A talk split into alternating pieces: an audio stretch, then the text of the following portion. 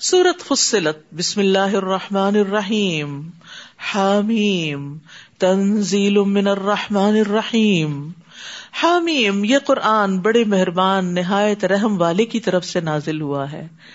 یعنی اس کتاب کو رحمان نے نازل کیا ہے، رحیم نے نازل کیا ہے۔ جس کو پڑھ کر رحمتیں پائیں گے آپ۔ ایسی کتاب جس کی آیات تفصیل سے بیان کی گئی ہیں۔ عربی زبان میں ہے۔ اور ان لوگوں کے لیے جو علم رکھتے ہیں۔ یہ بشارت دینے والا اور ڈرانے والا ہے۔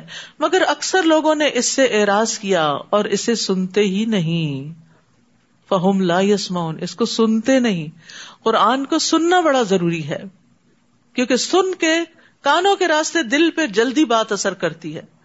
پڑھتے ہوئے انسان کا عام طور پر ذہن بھٹک بھی جاتا ہے۔ سنتے ہوئے بھی بھٹکتا ہے، لیکن کم۔ اور کہتے ہیں کہ جس چیز کی طرف تو ہمیں بلاتا ہے، اس سے ہمارے دل پردوں میں ہے اور ہمارے کان یہ کلام سننے سے بہرے ہو گئے ہیں۔ اور ہمارے اور تیرے درمیان ایک پردہ حائل ہے۔ لہذا تم اپنا کام کیے جاؤ، ہم اپنا کام کیے جائیں گے۔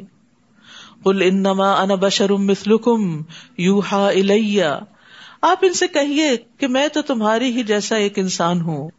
میری طرف وہی کی جاتی ہے۔ کہ تمہارا الہ بس ایک ہی الہ ہے۔ لہذا سیدھے اسی کی طرف متوجہ رہو اور اسی سے معافی مانگو اور ان مشرقوں کے لیے ہلاکت ہے۔ کون ہے یہ جن کے لیے ہلاکت ہے؟ اللہ دین اللہ زکات وہ جو زکات ادا نہیں کرتے۔ اور وہ آخرت کے بھی منکر ہیں۔ آخرت کو بھی نہیں مانتے۔ زکات کو کفر کے ساتھ خاص کر دیا گیا۔ کیونکہ انسان کو اپنا مال بڑا محبوب ہوتا ہے۔ اور یہ مال اس کی روح کا ساتھی ہوتا ہے۔ تو جب اسے اللہ کے راستے میں خرچ کرتا ہے تو ثابت قدمی حاصل ہوتی ہے اور اس کا دل چمک اٹھتا ہے۔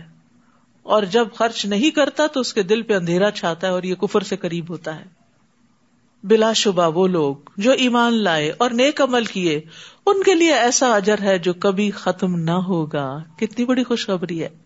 دنیا میں جتنی بھی اچھی چیز آپ لے آئے وہ ختم ہو جاتی۔ آپ ان سے کہیے، کیا تم اس ذات کا انکار کرتے ہو جس نے زمین کو دو دنوں میں پیدا کیا اور دوسروں کو اس کا ہمسر ٹھہراتے ہو؟ یہ اس صفت کا مالک ہے یعنی اللہ سبحان تعالی ہی اصل میں خالق ہے۔ سب جہانوں کا رب، نیز اس نے زمین کے اوپر مضبوط پہاڑ بنا دیے اور اس میں برکت رکھی۔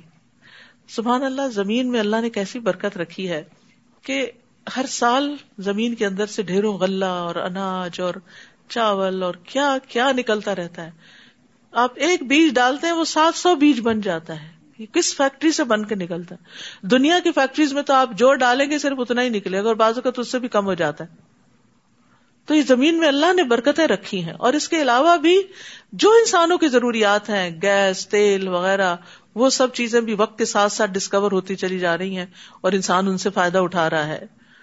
اور ٹھیک اندازے سے چار دنوں میں اس میں غذائیں رکھی یہ سب حاجت مندوں کے لیے یکساں ہے۔ اللہ تو کن کہ سب کچھ پیدا کر سکتا ہے۔ تو یہ دو دن میں یہ کیا، چار دن میں یہ کیا؟ یہ ہمیں بتایا جا رہا ہے، اس میں سیکھنے کی بات ہے۔ وہ یہ کہ ہمیں ہر کام کو ٹائم دینا چاہیے، ٹھہر ٹھہر کے تحمل سے کام کرنا چاہیے اسٹیپ بائی اسٹیپ کرنا چاہیے۔ کام پھر آرام، پھر کام پھر آرام، پھر کام پھر آرام۔ تو اللہ سبحان تعالیٰ کے نزدیک محبوب صفات میں سے یہ ہے کہ انسان تحمل والا ہو، جلدی نہ کرے۔ ہر چیز میں ہنگامہ نہ کھڑا کر دے کہ یہ اب تک کیوں نہیں ہوا، یہ کیوں نہیں ہوا، وہ کیوں نہیں ہوا۔ لیکن یہ بھی اللہ ہی دے تو آتی ہے تحمل مزاجی۔ نبی صلی اللہ علیہ وسلم نے فرمایا، تحمل مزاجی اللہ کی طرف سے ہے اور جلد بازی شیطان کی طرف سے ہے۔ اور سب سے اہم عبادت کون سی ہوتی ہے؟ نماز۔ اور اس میں سب سے زیادہ کس چیز کی ضرورت ہوتی؟ صبر کی، تحمل کی، برداشت کی، کھڑے کھڑے تھک بھی گئے، پھر بھی اپنے آپ کو کنٹرول کر رہے ہیں۔ نیند بھی آ رہی ہے، اس کو آپ کنٹرول کرتے ہیں۔ پھر خوشبو کی کوشش کرتے ہیں۔ آپ کو معلوم ہے نا کہ آپ صلی اللہ علیہ وسلم مسجد میں تشریف لے گئے تو اس وقت ایک شخص آیا اور اس نے نماز پڑھی۔ اس کے بعد آ کر آپ کو سلام کیا۔ آپ نے سلام کا جواب دیا اور فرمایا، جاؤ، نماز دوبارہ پڑھو، تم نے نماز نہیں پڑھی۔ سلی فن قلم تو سلی وہ لوٹ گیا پھر ویسے ہی پڑھ کے پھر آ گیا۔ سلام کیا۔ آپ نے فرمایا، جاؤ نماز پڑھو، تم نے نماز نہیں پڑھی۔ تین بار ایسے ہوا۔ وہ بولا، اس ذات کی قسم جس نے آپ کو حق کے ساتھ بھیجا ہے، میں اس سے بہتر ادا کرنا نہیں جانتا۔ آپ مجھے سکھا دیجیے آپ نے فرمایا، جب تم نماز کے لیے کھڑے ہو تو تکبیر کہو۔ اس کے بعد جتنا آسانی سے قرآن پڑھ سکو صورت فاتح وغیرہ۔ پھر رکو کرو، یہاں تک کہ رکو میں اطمینان سے کھڑے ہو۔ پھر سر اٹھاؤ، یہاں تک کہ سیدھے کھڑے ہو جاؤ۔ پھر سجدہ کرو، یہاں تک کہ سجدے میں اطمینان ہو جائے۔ پھر سر اٹھاؤ، یہاں تک کہ اطمینان سے بیٹھ جاؤ۔ اسی طرح پوری نماز پڑھو۔ یہ نہیں کہ اگر بیس تراویاں پڑھنی ہے تو بس اٹھک بیٹھک ہی ہوتی رہے اور جلدی جلدی سجدے میں گئے نہیں کہ سر اٹھا لیا، بیٹھے نہیں کہ دوبارہ سجدے میں چلے گئے۔ اور پھر ہر اسٹیپ میں جلد بازی، یہ نہیں ہونی چاہیے۔ اطمینان، یہ نماز کا ایک رکن ہے۔ اور جب نماز میں انسان کو اطمینان کی عادت ہو جاتی ہے نا، پانچ دفعہ دن میں پریکٹس ہوتی ہے، تو پھر عام زندگی میں بھی انسان کے اندر ٹھہراؤ آنے لگتا ہے۔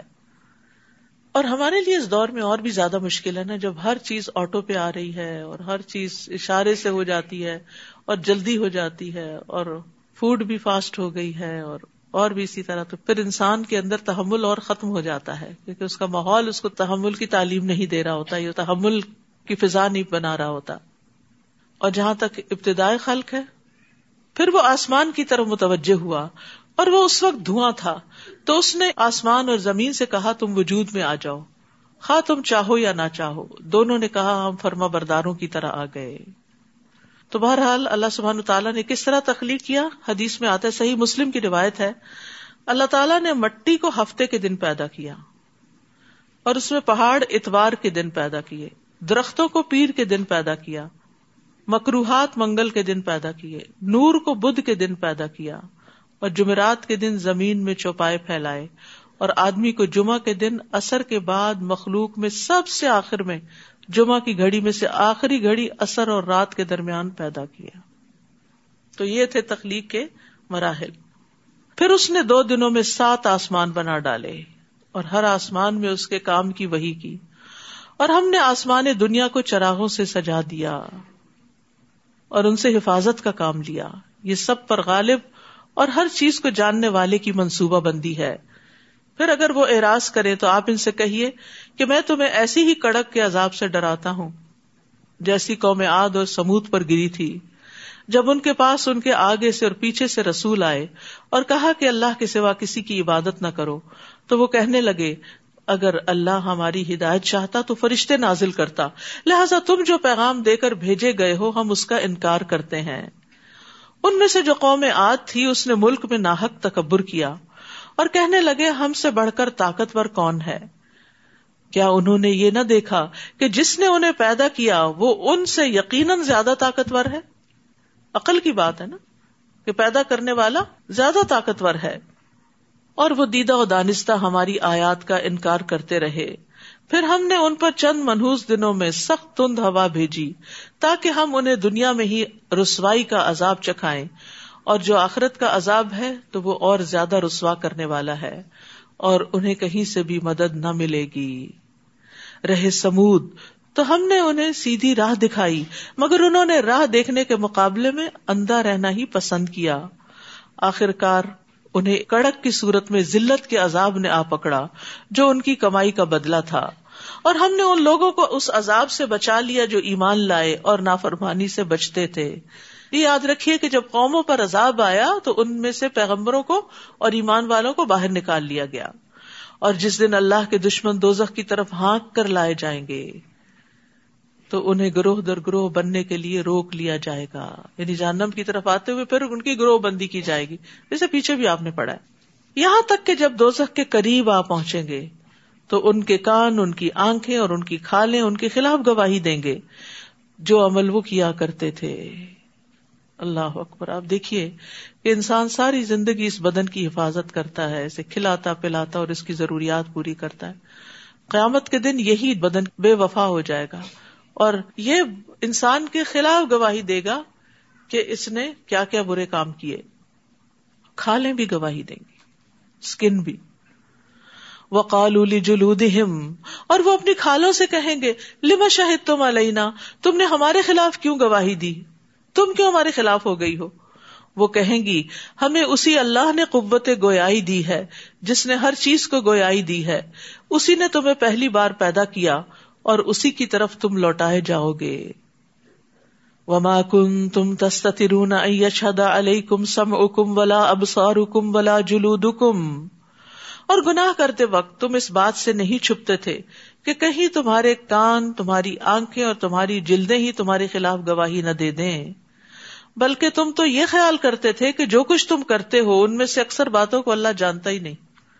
یعنی عام طور پر انسان کے دماغ پہ پردہ پڑا ہوا ہوتا ہے، بھول جاتا ہے کہ مجھے اللہ دیکھ رہا ہے، اسی لیے تو وہ گناہ کر لیتا ہے۔ اگر اس کو یہ یقین ہو کہ وہ دیکھ رہا ہے، تو پھر انسان برائی کی طرف بھی نہ جائے۔ بدالی کم ضن کم الدی غن تم بربی کم اردا کم فسبہ تم من الخاصرین تمہارا یہی گمان جو تم نے اپنے رب کے متعلق کر رکھا تھا، تمہیں لے ڈوبا اور تم خسارا پانے والوں میں ہو گئے۔ تو یاد رکھیے، اچھے گمان کے ساتھ اچھا عمل بھی ضروری ہے۔ کیونکہ خیال جو ہوتا ہے، انسان کو ڈرائیو کرتا ہے۔ حسن بصری کہتے ہیں، کچھ لوگوں کو ان کی آرزو نے غفلت میں ڈالے رکھا۔ یہاں تک کہ وہ دنیا سے اس حال میں نکلے کہ ان کے لیے ایک بھی نیکی نہیں تھی۔ وہ زن جو ہے، جب زن ہی نہیں ہوتا، خیال ہی نہیں ہوتا نیکی کا، تو پھر نیکی کہاں سے کرنی؟ لیکن یہ بھی یاد رکھیے کہ صرف خیال یا گمان یا آرزو یا تمنا کی بنا پر بھی جنت نہیں ملے گی۔ کہ انسان کے مجھے جنت کی بڑی خواہش ہے، بڑا شوق ہے جانے کا، اور اس کے لیے کرے کچھ بھی نہ۔ لئی سب امانی یہ کم ولا امانی یہ اہل کتاب نہ تمہاری آرزو پر موقوف ہے، نہ اہل کتاب کی آرزو پر۔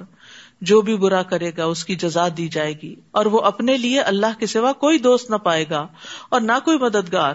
اور جو شخص نیک کاموں میں کوئی نیک کام کرے، مرد ہو یا عورت اور وہ مومن ہو، تو یہ لوگ جنت میں داخل ہوں گے۔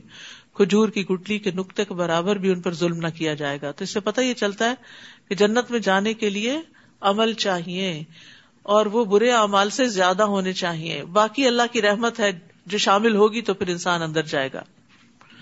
برو و لہم پھر اگر وہ اب صبر کرے یا نہ کرے، آگ ہی ان کا ٹھکانا ہے۔ اور اگر وہ توبہ کرنا چاہے تو ان کی توبہ قبول نہیں ہوگی۔ جہنم میں جا کر کسی کی توبہ قبول نہیں ہوگی۔ اور ہم نے ان پر کچھ ایسے ہم نشین مسلط کر دیے جو آگے سے اور پیچھے سے ان کے سارے کام خوشنما کر کے دکھاتے تھے۔ بعض لوگ دوستوں کے روپ میں دشمن ہوتے ہیں۔ وہ آپ کے غلط کاموں پر بڑے خوش ہوتے ہیں۔ وہ آپ کی جھوٹی تعریفیں کرتے ہیں۔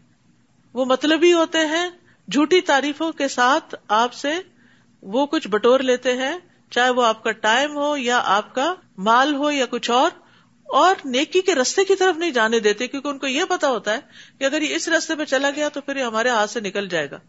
پھر ہم اس سے فائدہ نہیں اٹھا سکتے۔ تو برے ہم نشین کون ہوتے ہیں جو ہماری برائیوں کو ہمیں نہیں دکھاتے، بلکہ ان کو خوشنما بنا کے دکھاتے ہیں۔ جھوٹی تعریفیں کرتے ہیں، خوشامد کرتے ہیں، چاپلوسی کرتے ہیں۔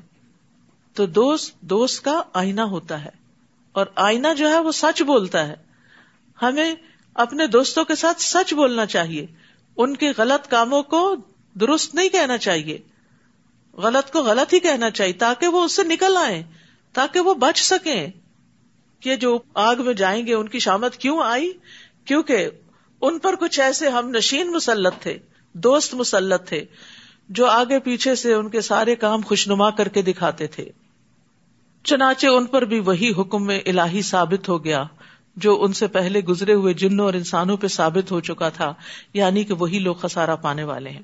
اور یہ ساتھ ہی انسانوں میں سے بھی ہو سکتے ہیں اور جنوں میں سے بھی۔ ٹھیک ہے؟ کیونکہ ہر انسان کے ساتھ ایک جن ہوتا ہے، جن شیطان، جو اس کو بھٹکاتا ہے، اس کے لیے برائی کو خوبصورت بنا کے دکھاتا ہے۔ وقال الذين كفروا لا تسمعوا لهذا القران والغوا فيه لعلكم تغلبون۔ اور کافر ایک دوسرے سے کہتے ہیں، اس قرآن کو نہ سنو اور جب پڑھا جائے تو خوب شور مچاؤ۔ کیونکہ اگر لوگوں نے سن لیا تو پھر تو ان کے دل بدل جائیں گے۔ اس طرح شاید تم غالب رہو۔ یعنی اگر غالب رہنا چاہتے ہو تو لوگوں سے قرآن کو دور کر دو۔ پھر قرآن کی بات نہیں، تمہاری بات مانیں گے۔ اور یہاں کفار کا یہ طریقہ تھا کہ وہ قرآن سنتے وقت شور مچاتے تھے۔ مسلمانوں کو یہ نہیں کرنا چاہیے کہ جہاں قرآن پڑھا پڑھایا جا رہا ہو، وہاں اپنی باتیں شروع کر دیں اور شور ہنگامہ کرے تو یہ جو کفار کے بارے میں بات کی گئی، اس کے بارے میں ابن عباس کہتے ہیں کہ وہ کہتے تھے کہ اس میں شور شرابہ کرو اور بعض بعض کو نصیحت کرتے کہ جب تم محمد کو قرآن پڑھتے ہوئے دیکھو تو ترانوں شیروں اور لغ باتوں کے ساتھ اس کا مقابلہ کرو۔ تم اپنی مجلس سجا کے بیٹھ جاؤ۔ تالیاں پیٹو، سیٹیاں بجاؤ اور شور شرابہ کرو تاکہ لوگ اس تماشے کی طرف آ جائیں اور قرآن سننے نہ جائیں۔ دہاق کہتے ہیں، وہ کہتے تھے کہ تم اتنی باتیں کرو تاکہ جو وہ پڑھ رہے ہیں ان پہ خلط ملت ہو جائے، ان کو سمجھ کچھ نہ آئے۔ لیکن قرآن ہمیں کیا ادب سکھاتا ہے قرآن سننے کا۔ و ادا قری القرآن فستم و انست اللہ کم ترحمون۔ اور جب قرآن پڑھا جائے تو اسے کان لگا کر سنو اور چپ رہو۔ تاکہ تم پر رحم کیا جائے۔ تو قرآن سنتے وقت غفلت اور گفتگو کی ممانت ہے۔ ابن سیمین کہتے ہیں کہ جب کسی انسان کے پاس قرآن پڑھا جا رہا ہو، تو اس کے لیے جائز نہیں کہ وہ غافل اور بے خبر ہو یا کسی اور سے باتیں کر رہا ہو۔ اسے چاہیے توجہ سے سنے چپ ہو کے سنے اور جب قرآن کی تلاوت چل رہی ہو، تو اس وقت باتیں کرنا جو ہے وہ قرآن کی تحقیر ہے۔ اگر آپ کو ضروری بات کرنی ہے، تو اس کو بند کر دیں۔ گھر کے کام کاج کے دوران تلاوت لگائی جا سکتی ہے، لیکن یہ نہیں کہ بیچ میں فون بھی ہو رہے ہیں اور بیچ میں بچوں سے باتیں ہو رہی ہیں۔ جس وقت سب گھر سے چلے جاتے ہیں یا نسبتاً خاموشی ہوتی ہے، اس وقت قرآن لگانا چاہیے۔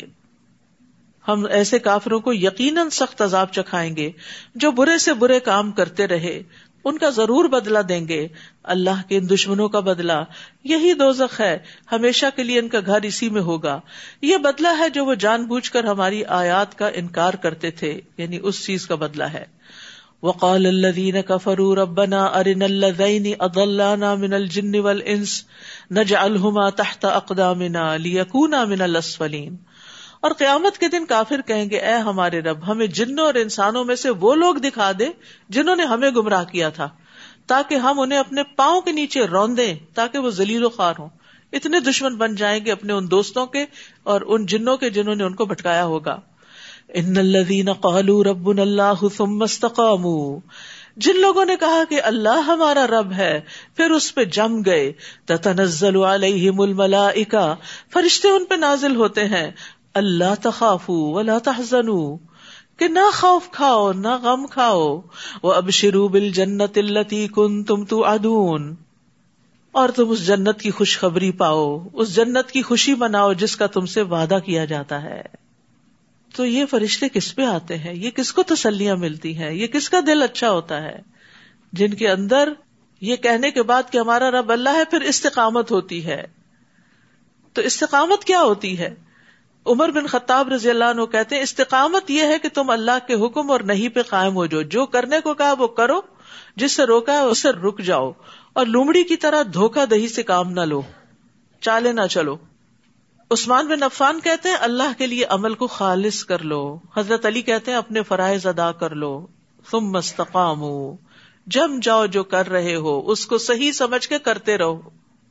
تو پھر کیا ہوگا؟ اللہ تعالیٰ فرشتوں سے مدد کرے گا۔ برکت ہوگی زندگی میں۔ اور یہ تو آپ نے محسوس کیا ہی ہوگا کہ رمضان کی برکت ہے، قرآن کی برکت ہے۔ سارے کام ہو رہے ہیں۔ کون سے رکے ہوئے ٹھیک ہے، کچھ کام ایسے ہیں جو نہ بھی کریں تو ان کے بغیر گزارا ہو جاتا ہے، لیکن ضروریات پوری ہو رہی ہیں سب۔ تو ہمیں ان برکتوں کو محسوس بھی کرنا چاہیے۔ وہ فرشتے کہتے ہیں نہ اولیا کم فی الحیات دنیا ہم دنیا کی زندگی میں تمہارے دوست ہیں۔ مت گھبراؤ، مت ڈرو۔ یہ قرآن بتا رہا ہے کہ ایسے لوگوں کو جو اللہ کو اپنا رب مان کے اور رب کون مانتا ہے؟ جو اس کو اپنا خالق، مالک، مدبر مانے، جس پہ وہ بھروسہ کرے، توکل کرے، اس سے دعائیں مانگے، اس کی عبادت کرے، اپنا سب کچھ اس رب کو محسوس کرے۔ اور پھر اس پہ جم جائے، اس سے ہٹے نہیں۔ لوگوں کی باتوں میں نہ آئے، شک کو شبہ میں نہ پڑے۔ اور جو رب کو رب مانتا ہے، پھر وہ اس کی عبادت کے لیے بھی دوڑتا ہے، وہ اس کے دین کی خدمت کے لیے بھی دوڑتا ہے۔ تو ایسے لوگوں کی پھر مدد ہوتی ہے اور پھر فرشتے ان کے پاس آ کے ان کو وسپر کرتے ہیں۔ ہم دنیا کی زندگی میں بھی تمہارے دوست ہیں اور آخرت میں بھی۔ وہاں تمہارا جو جی چاہے گا تمہیں ملے گا۔ آج اگر پابندیاں برداشت کر لو تو کوئی بڑی بات نہیں۔ اور جو کچھ مانگو گے تمہارا ہوگا۔ نبی صلی اللہ علیہ وسلم نے فرمایا، کچھ لوگ مسجدوں کی میخیں ہوتے ہیں۔ یعنی جیسے میخ گاڑ دی جاتی ہے نا، ہمیشہ آپ کو وہاں ملے گی۔ کیل ٹھونکا ہوا ہوتا ہے۔ تو کچھ لوگ ہمیشہ آپ کو مسجد میں ملیں گے۔ فرشتے ان کے ہم نشین ہوتے ہیں، ان کے ساتھی ہوتے ہیں۔ اگر وہ غائب ہو تو ان کو تلاش کرتے ہیں، آج کہاں گئے؟ اگر بیمار ہو جائے تو عیادت کرتے ہیں۔